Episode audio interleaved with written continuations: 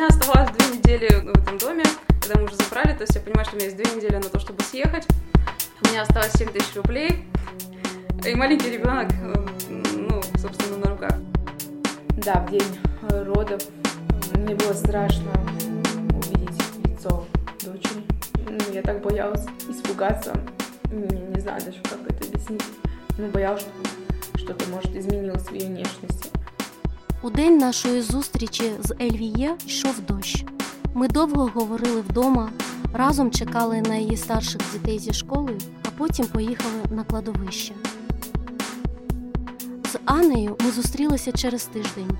Був сонячний осінній день. Вона розповідала, як із міста біля моря переїхала у невелике степове селище і почала жити самостійно. У певний період свого життя ці дві жінки опинились у схожих обставинах. Вагітність їх застала у складний момент.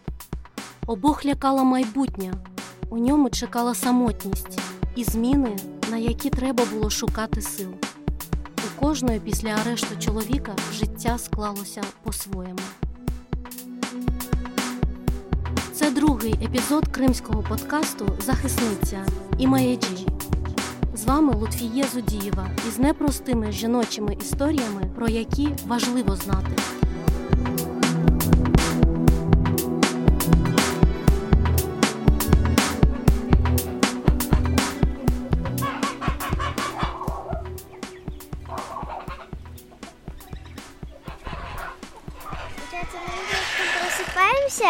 тогда мы идем открывать тюлечку и гусей. Потом, попозже мы выходим вместе и занимаемся им, наливаем водички, кормим, пускаем кого нужно. А вот там вот уточки спят. Ага. А еще, а еще немного пройти, там собака наша. Да, на, его зовут Бим. Дві маленькі дівчинки з очима блакитного кольору, Волоссям схожим на пшеницю, розповідають мені, як вони допомагають матері у господарстві. Вони розводять у дворі домашню птицю. Нині живуть у трьох, бо тата вже 8 років немає вдома. Меня зовут Анна, мне 29 лет. По образованию я училась э, в Крымском государственном медицинском университете на стоматолога. Но я как стоматолог не практиковала, и сейчас переехала из города в село и занимаюсь э, своей фермой. Анна Богачова переїхала до Криму та прийняла іслам 11 років тому. Її чоловік, українець Вадим Сірук, народився на півострові та став мусульманином понад 14 років тому. Після весілля вони знімали житло в Ялті, портовому місті на березі Чорного моря.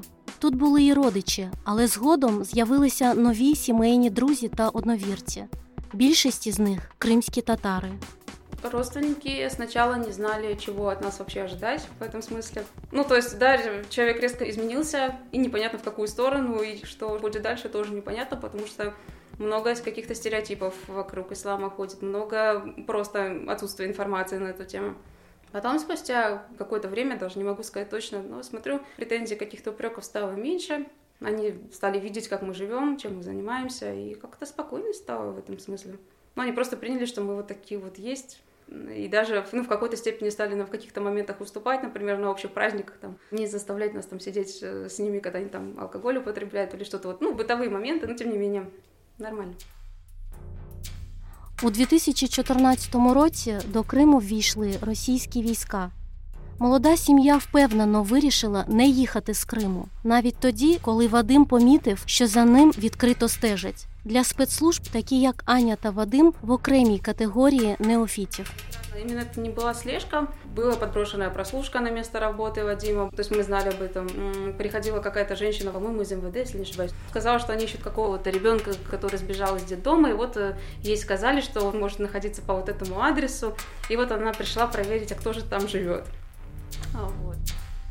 Ситуация, в общем, была такая, мы знали историю России, вообще, то, как в России живут мусульмане, то ну, мы предполагали, что что-то подобное вполне может быть, но для нас также было достаточно важным именно оставаться в Крыму, потому что мы не преступники, мы не те, кто совершает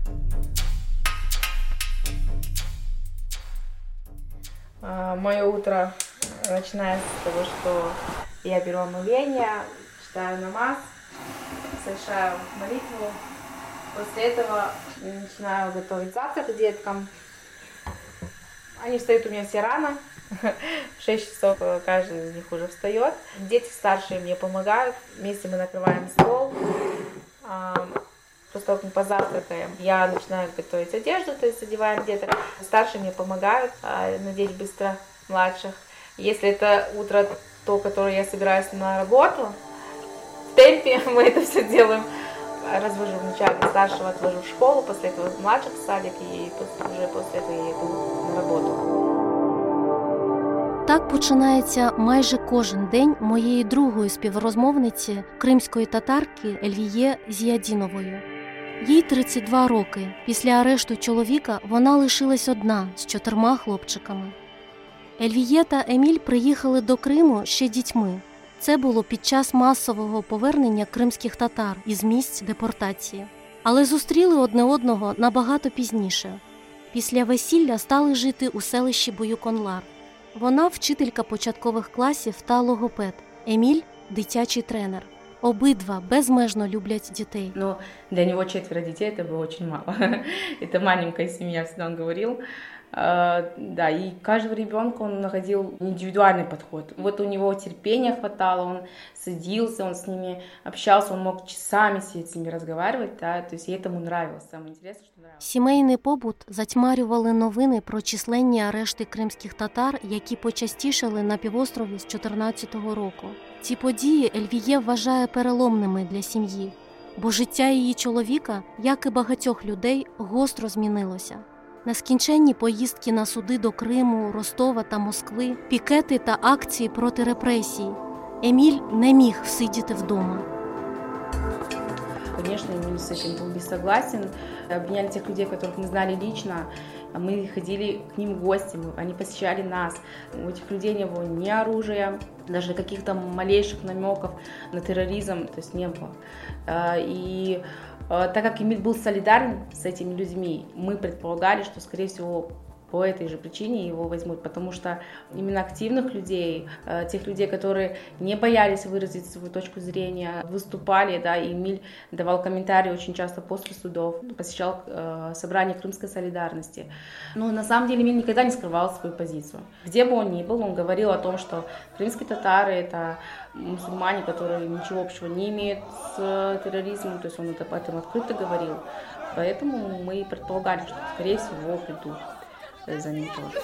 Да проклятый вас Аллах! Аминь! На воров Будьте вы прокляты! Им всем языки Коран наш нашли. За что, за что забрали его? Можно ответ? Объясните, за что мы его забрали? Чем он виноват? Изнасиловал, убил, арест. Скажите, чем он виноват?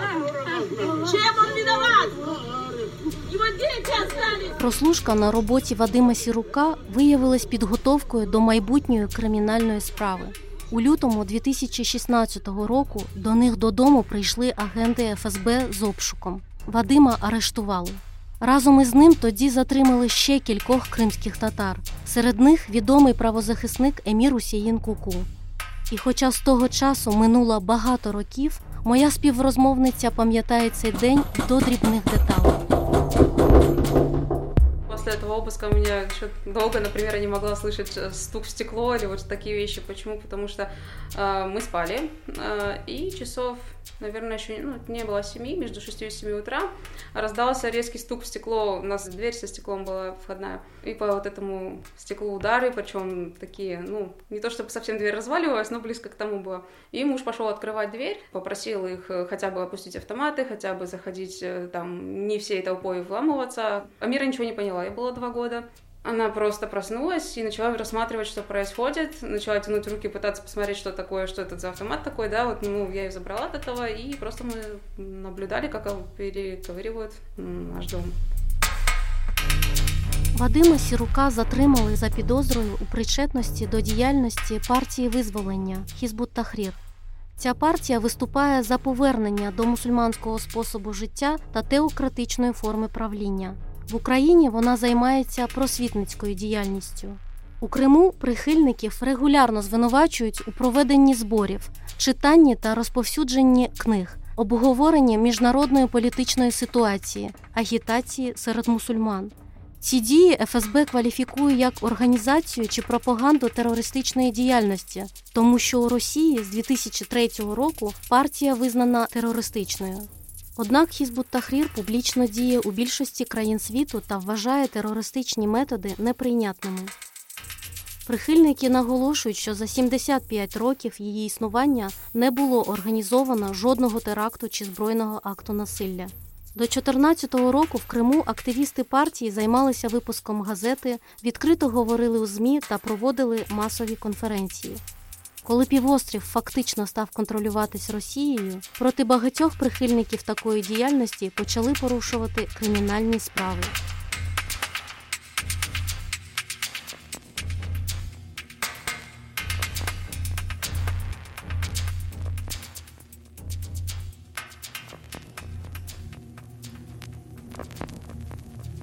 Ельвіє відчувала, що рано чи пізно у двері їхнього дому теж постукають. Еміль часто потрапляв у поле зору оперативної зйомки біля судів. Згодом вона зрозуміла, що вибір він зробив і не змінить його, що з Криму він не поїде.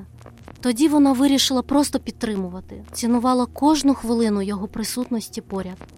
Я его слезно просила уехать, просто потому что вот за него переживала и даже не могла представить, как будет жить без него.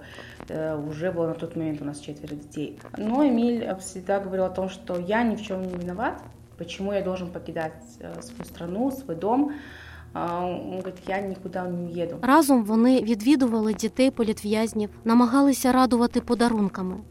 Еміль був переконаний, що замінити батька у таких сім'ях неможливо, але почуття відповідальності не дозволяло подружжю відгородитися від чужих бід і жити лише заради себе. Якщо ми їздили, посещали сім'ї політзаключених, в основному ми жінки сиділи з жінами, а він садився з дітьми, якщо не було мужчин в цьому домі, грав з ними на вулиці, і футбол вони грали, і общався.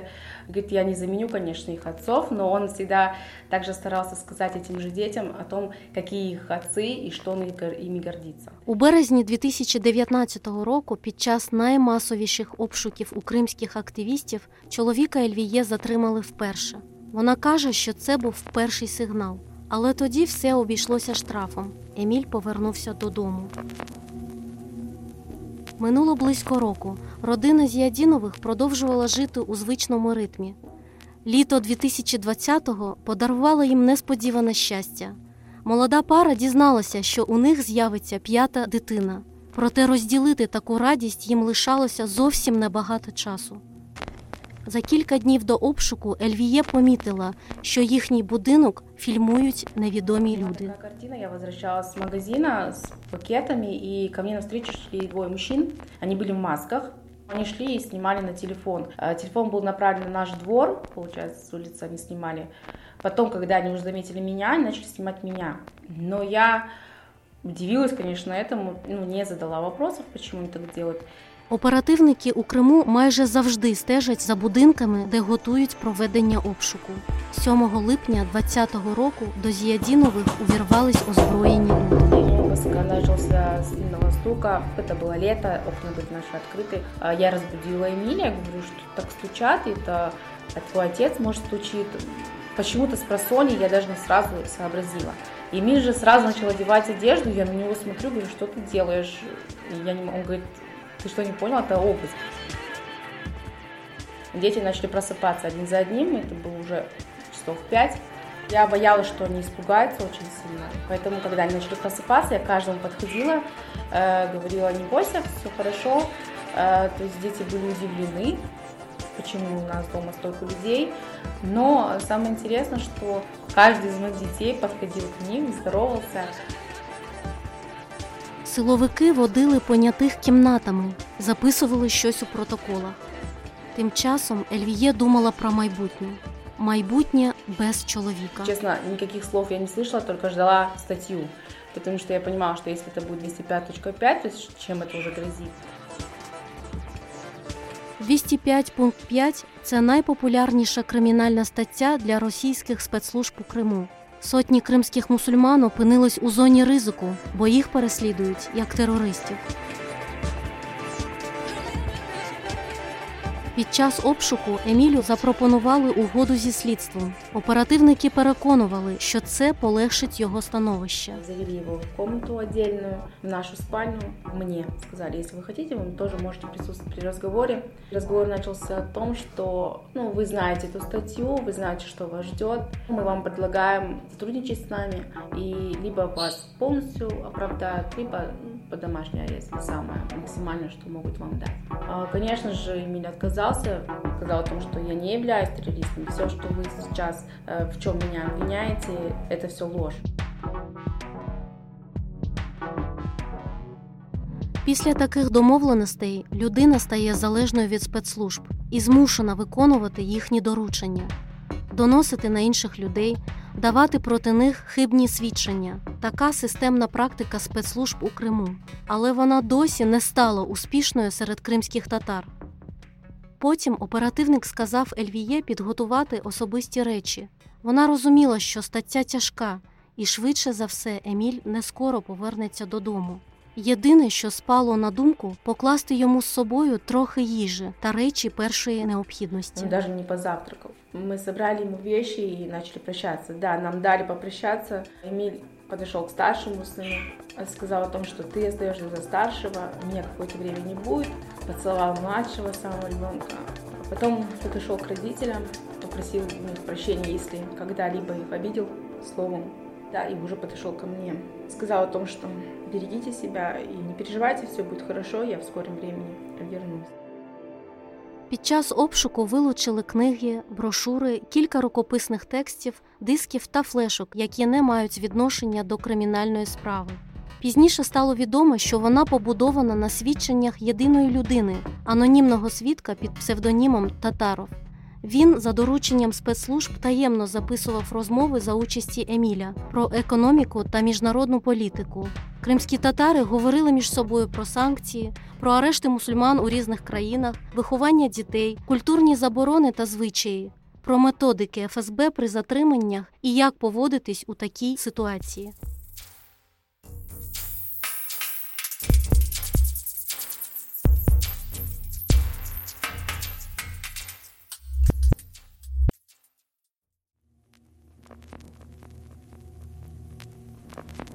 Після обшуку Анні терміново довелося шукати нову квартиру. Крім цього, їй потрібно було знайти адвоката для чоловіка.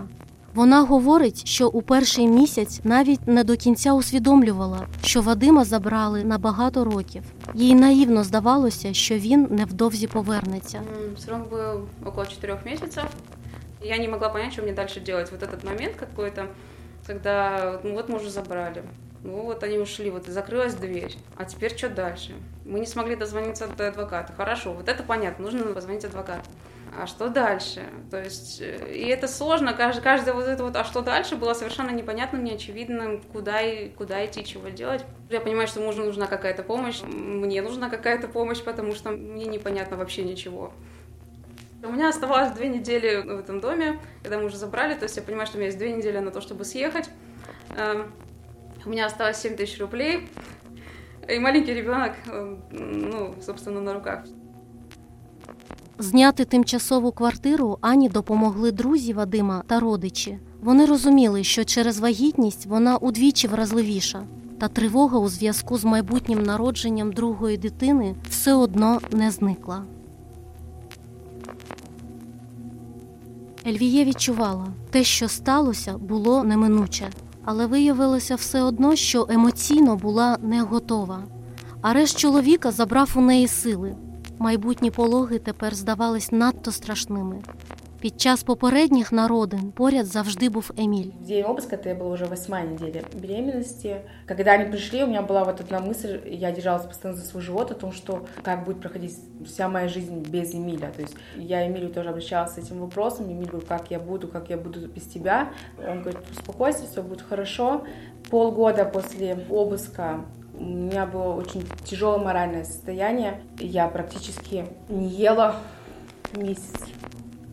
Я просто существовала, кормила детей, домашние дела. Опять у меня заканчивался день. Проходил день, я даже не понимала, как он проходил. Так было полгода, потом все-таки Я чувствовала шевеление ребенка. Я узнала в 20 недель, что это будет девочка, скорее всего. Ну, сейчас не было границ, потому что я очень ждала дочку. Четверо попередніх дітей у їхній родині хлопчики. Новина про майбутню дівчинку ніби приростила мені крила. З усмішкою каже Ельвіє, і я бачу, як від спогадів розквітає її обличчя. З того моменту вона вирішила повністю присвятити себе дитині. Вона стала більше дбати про своє здоров'я, купувала речі і, здається, вперше після обшуку заспокоїлася. Про стать дитини повідомила Емілю через адвоката. Подружжя з нетерпінням стало чекати на народження малечі. Ельвіє вдома, Еміль у СІЗО. Беременность на самом деле проходила тяжело только из-за того, что вот, видимо, из-за моего морального состояния было еще ряд проблем со здоровьем у меня во время беременности, которые мы решали. И вот уже наступило 32 недели. У меня утро началось с того, что какая-то была ужасная слабость. Потом начала у меня тянущие боли какие-то, да, то есть я не могла понять, почему. Я начала прихрамывать в этот день. А, Мы ждали гостей, к нам должны были приехать родственники. В какой-то момент в обед у нас был обеденный э, сон у моего сына младшего, я его уложила спать и не заметила сама, как уснула буквально несколько минут. Проснувшись, боль исчезла, э, но я начала понимать, что проходит час, проходит два, и я не чувствую шевеления дочери. О шостій вечора Ельвіє вирішила їхати до лікарні. Почуття тривоги зростало, не давало їй спокою. Щось точно йшло не так.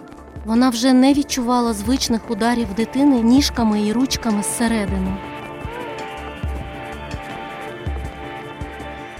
Приехав в пренатальный центр, мне сделали УЗИ и сообщили о том, что э, ребенок погиб.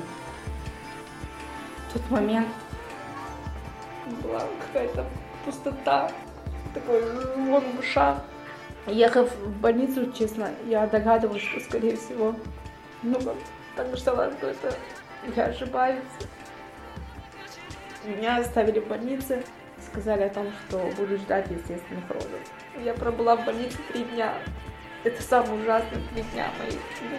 Когда у тебя в животе ребенок, и ты не чувствуешь, как он двигается. И Какой-то свет, который был в твоей жизни, на который так ждала. Я на самом деле себя успокаивала тем, что родится дочка, я просто буду смотреть на нее и отвлекаться от тех испытаний, которые постигли меня после того, как постигли меня. У день пологів Ельвіє було страшно побачити обличчя доньки і гірко не почути її крик. В голове я всегда ее представляла красивой, нежной девочкой. И почему-то я не знаю, почему ну, я так боялась испугаться. М, Не знаю даже, как это объяснить. Она была три дня в утробе, и я ну, боялась, что что-то может изменилось в ее внешности. Когда я родила, мне врачи все-таки показали, сказали, что это так положено, это так. э, Да, я ее увидела. На самом деле не жалею до сегодняшнего дня. Она на самом деле выглядела точно так, как я ее представляла себе. И второй был мой страх, это каждый раз, когда женщина рожает ребенка, наверное, самое прекрасное чувство, это когда ты слышишь первый э, крик ребенка. То есть в этот момент ну, у любой женщины наворачиваются слезы от счастья. И я понимала, что у меня этого не будет в этот раз. На самом деле, когда я родила, это была полная тишина. Врачи все смотрели, конечно, с сожалением, но меня успокаивали. Но эта тишина даже несколько дней у меня была в голове.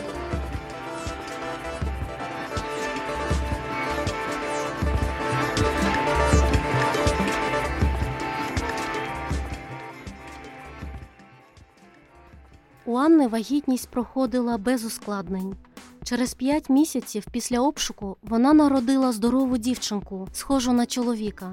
Вперше Вадим побачив її у судовій залі під час чергового продовження терміну арешту. Тоді він був ще у Криму. В його справі ФСБ вела попереднє розслідування. Роды проходили очень странно, потому что первый раз это были партнерские роды с Вадимом, и второй раз без него мне было как-то странно. Мне было страшно, мне было непонятно как-то. Но в целом роды прошли легко, просто потому что это вторые роды, без осложнений. Я помню, что одна из первых мыслей, когда Ханифа родилась, была, а кто же ей даст имя? Потому что, ну, как вы знаете, по мусульманским традициям, имя дает обычно отец. Я думала, как же, кто, что, как. И потом мы узнали, что, оказывается, это не важно, чтобы человек находился рядом, можно по телефону, и вот он давал ей имя по телефону, находясь уже в СИЗО, по-моему. Да, это еще СИЗО было точно. Ханифа была в первый раз в суде, когда я была две недели. Это было вообще странное мероприятие, когда, ну, было тепло, была хорошая погода. Мы спокойно могли доехать из Ялты на этот суд. То есть не было каких-то внешних причин не приехать. При этом, ну, двухнедельный ребенок на суде это странно, ну, совсем странно. И с другой стороны, мне хотелось показать ребенка тому же, в общем-то, потому что он-то не видел, он не видел ребенка. А ребенок родился, ребенку уже две недели. Приехала, показала как-то через решетку, вот так, на пару секунд увидел, пока его везли, везли, точнее, из здания суда в автозак. Вот он первый раз так ребенка увидел. Реально было несколько секунд, его просто дальше закинули в автозак, и он потом даже не нашел слов, чтобы что-то сказать. Ну да, ну ребенок, красавица. И все. Я понимаю, что он даже ее не увидел только. Вот он увидел, что вот есть какой-то вот ребенок там на руках, и все. Попри успішні пологи, життя Ані сповнилось купою проблем. Суд не взяв до уваги жодного аргументу захисту і виніс Вадиму вирок. Коханим випало жити на відстані багато років, і хоч Аня вже спокійніше планувала своє майбутнє, якоїсь миті вона теж була змушена боротися з емоційним виснаженням, з почуттям безсилля. Але на відміну від Ельвіє, вона зрозуміла, що енергії стає дедалі менше лише за кілька років після розлуки з чоловіком. Сначала у меня как будто появилось очень много сил на то, чтобы что-то с этим делать, потому что когда есть близкий человек в тюрьме, это большая нагрузка, именно даже вот это вот само по себе, то есть общение с адвокатами, это общение с прессой, это передачки, это свидание, и это не то, что просто пришел и вот сразу тебе так вот раз и открыли, можно пообщаться, там это куча документации, куча проблем, и у меня появились откуда-то силы все, на все вот это, они были какое-то время. Потом я столкнулась с полнейшим вот эмоциональным выгоранием, просто я не могла делать вообще ничего, я просто лежала на, на диване и не могла оттуда встать. Это тоже такая проблема была, потому что результата-то нет. Вот муж как сидел, вот так он и сидит. Вот как у меня ничего не получалось, вот так у меня ничего не получается. Хотя на самом деле это было не объективно, потому что все-таки было много чего, что у меня получилось. В какой-то момент я начала восстанавливаться, потихоньку вставать с дивана, и я смотрю дальше, силы больше появляются. Опять же, ну, я нашла для себя некоторые как, исто- источники энергии, что ли, да. В многом это природа, как раз вот это вот. э, Сам по себе дом в селе, он, это не гарантия того, что мы пойдем в лес, который рядом с селом, да, то есть туда еще нужно встать, и туда еще нужно пойти. Вот мам пошли туда, мама пошли сюда, и дети точно такие же, очень любят природу. Это бывает, мам, смотри, я нашла лягушачью икру. Я понимаю, что ребенок может быть весь по колено в какой-то грязище, весь этот нос лягушачьей икрой. И это круто, да, лягушачья икра, которая превращается потом в головасиков, в жаб. Потом вечером мы тут ходили, лягушек искали. Это круто. Батько Вадима допоміг Анні придбати невеликий будинок у кримському селищі, щоб вони з дітьми могли не переїздити з квартири на квартиру. Вона відчула, що от-от знайде тут і спокій, і улюблену справу, про яку давно мріяла.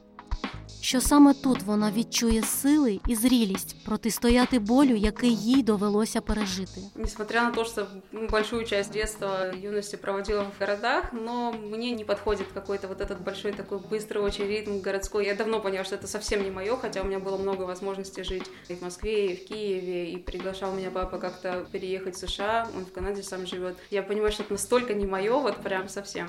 И когда мужа забрали, я поняла, что вот, вот надо что-то менять, и вот это вот моя возможность как раз сделать вот, вот так, как я хочу, э, так как я давно хочу. И я вот, собственно, сделала. Появилась еще ну, возможность того, что р- родители мужа предложили помочь с покупкой дома.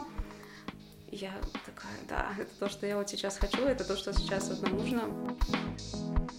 У новому будинку вона несподівано стала розводити птахів. Маленькі донечки взялися допомагати у господарстві. Для них це була і розвага, і можливість пізнавати нове. Занялась, ну, достаточно так спонтанно. Мне свекр подарил, просто вот увидел, что у меня есть сарай, и подарил мне куриц. Две курицы, по-моему, петушка было. Вот. Ну, так пошло-поехало, они мне понравились. Мы купили сначала декоративными занимались, потом решили заниматься не декоративными тоже. Вот сначала просто куры, которые несли яйца, потом бройлеры, потом уже утки, потом гуси, потом у нас были индюки, потом у нас еще были, ну сейчас нету, но были еще перепелки и цесарки еще были, так что у нас вот это много всего. Я их, получается, покупаю маленькими, ну, суточными обычно, до, до ну, пока они наберут, собственно, определенный вес. Потом, единственное, кого я здесь оставляю надолго, это куры, которые, ну, собственно, они потом яйца несут. А петухи, э, гуси и утки, они все потом на мясо. Ну, то есть часть себе, часть на продажу.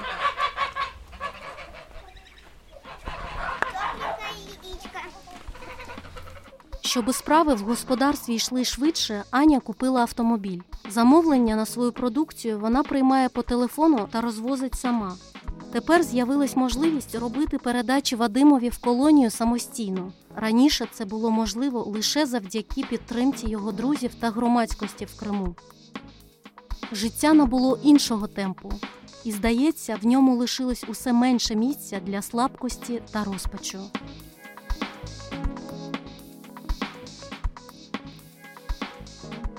Про те, що дівчинки у них не буде, Ельвіє повідомила чоловіка через адвоката.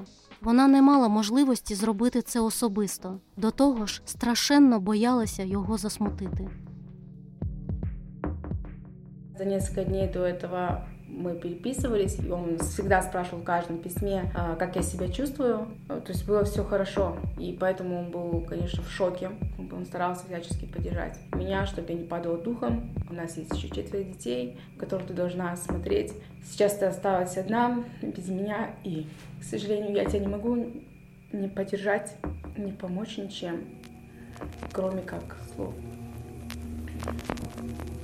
Ельвіє також шукала віддушину, намагалася перемкнути себе з минулого життя на майбутнє. Дитяче ліжечко, пелюшки, коляска усі ці речі нагадували про померлу доньку. Ельвіє сховала їх подалі, та біль все одно не відпускав. Якось увечері, вклавши дітей спати, твердо вирішила шукати роботу, щоби менше часу проводити наодинці з собою. Находиться дома было для меня уже невыносимо. После этого я уже решила, что так как младший мой начал ходить в садик, Я решила устроиться на работу. Все-таки четверо детей, и их нужно было кормить, обувать, одевать. Я устроилась администратором в медицинский центр. Сейчас до сих пор, вот больше года уже работаю. Да, работа помогла мне немного отвлечься, потому что была какая-то депрессия. Э, За несколько лет я потеряла очень много близких людей. Это происходило каждый год. Умер мой дядя близкий, После этого умерла моя бабушка родная. После этого умирает моя мама. Тот год смерти моей матери был вот обыск у нас буквально через несколько месяцев после этого. А потом умирает моя дочь. И это продолжалось вот несколько лет. И это очень сильно давило на меня. Работа помогла отвлечься. Конечно, проблемы мои не ушли. Я приходила домой, и они были со мной всегда. Но я встала, наверное, взяла себя в руки. Еміль погодився не одразу. Іслам не забороняє жінці працювати, але забезпечення сім'ї серед кримських татар традиційно беруть на свої плечі чоловіки. Конечно, Эмилю тоже удалось это решение не очень легко. До сих пор, если мы общаемся, то он говорит о том, что он не хотел бы, чтобы я работала. И я вижу по нему, насколько ему тяжело видеть, что он никак не может мне помочь. Вот для наших мужей тяжело это осознавать, что сейчас их жены вынуждены вышли на работу и работают для того, чтобы содержать семью. А сейчас, да, конечно, из-за того, что моя жизнь изменилась, мне кажется, я стала сильнее. То есть на те моменты, которые раньше бы меня ввели в тупик, сейчас я легче справляюсь. Для меня это уже не является проблемой.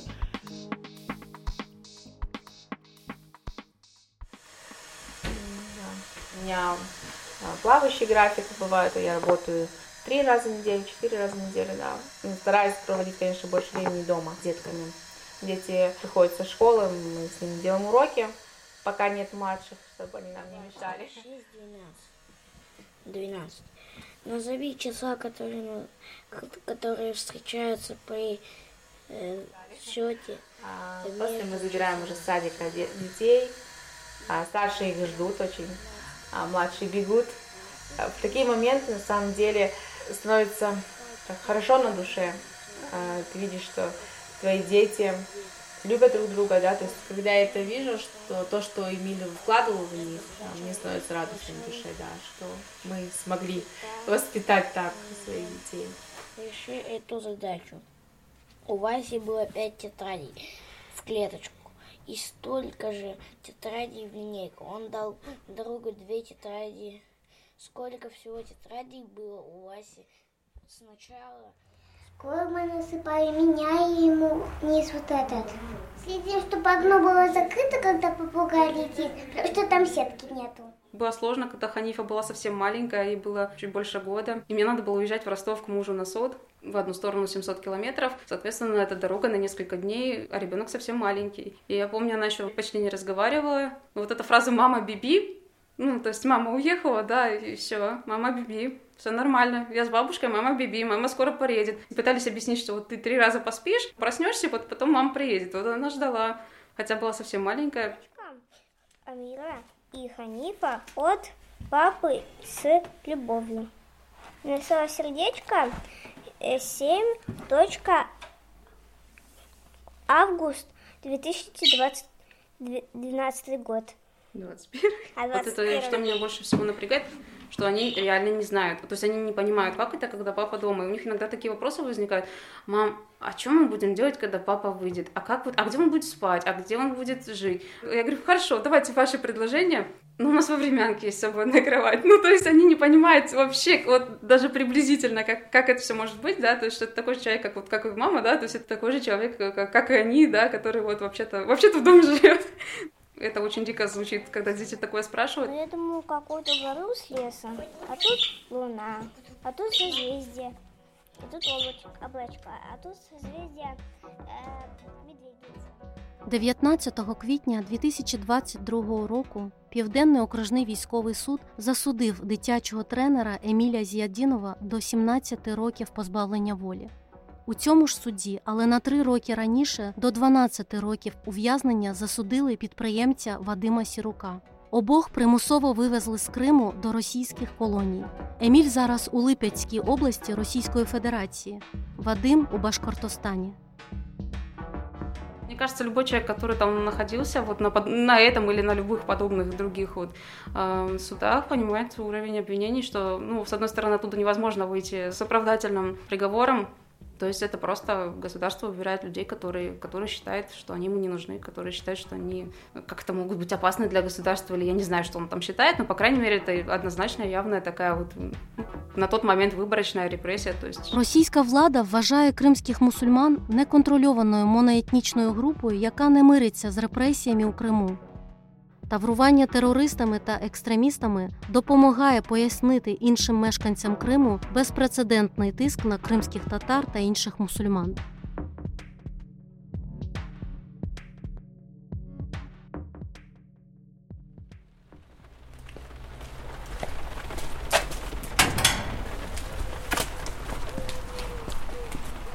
Ельвіє довго не наважувалася побачити могилу доньки. Змогла лише тепер, через багато місяців. Поки ми їхали в машині на кладовище, я зрозуміла, як багато їй потрібно було часу, аби не відчувати свій найбільший у житті страх. Ельвіє відшукала її серед кількох інших. Поряд стояли надгробні камені інших дітей, дбайливо залишені кимось м'які іграшки. Ішов дощ, але вона ніби не відчувала його. Мы, да, перебирали имена, и до того даже, как я узнала о том, что это будет девочка, я всегда задавала Эмилю вопрос, ну, если будет девочка, как, как и ты хотел бы, чтобы назвали? Он очень хотел назвать Мариам, а я очень хотела Фатима в честь дочери пророка Мухаммада. М, Мы назвали ее так. Даже после смерти вот на надгробном камне а, написано о том, что это Фатима, дочь Эмиля.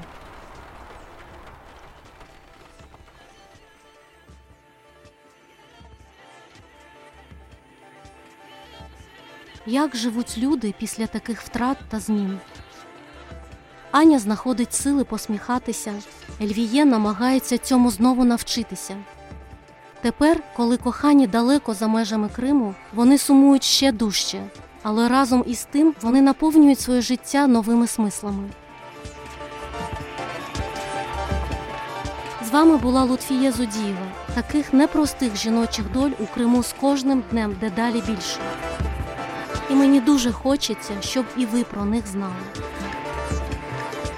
Наші подкасти слухайте на сайті грати.мі.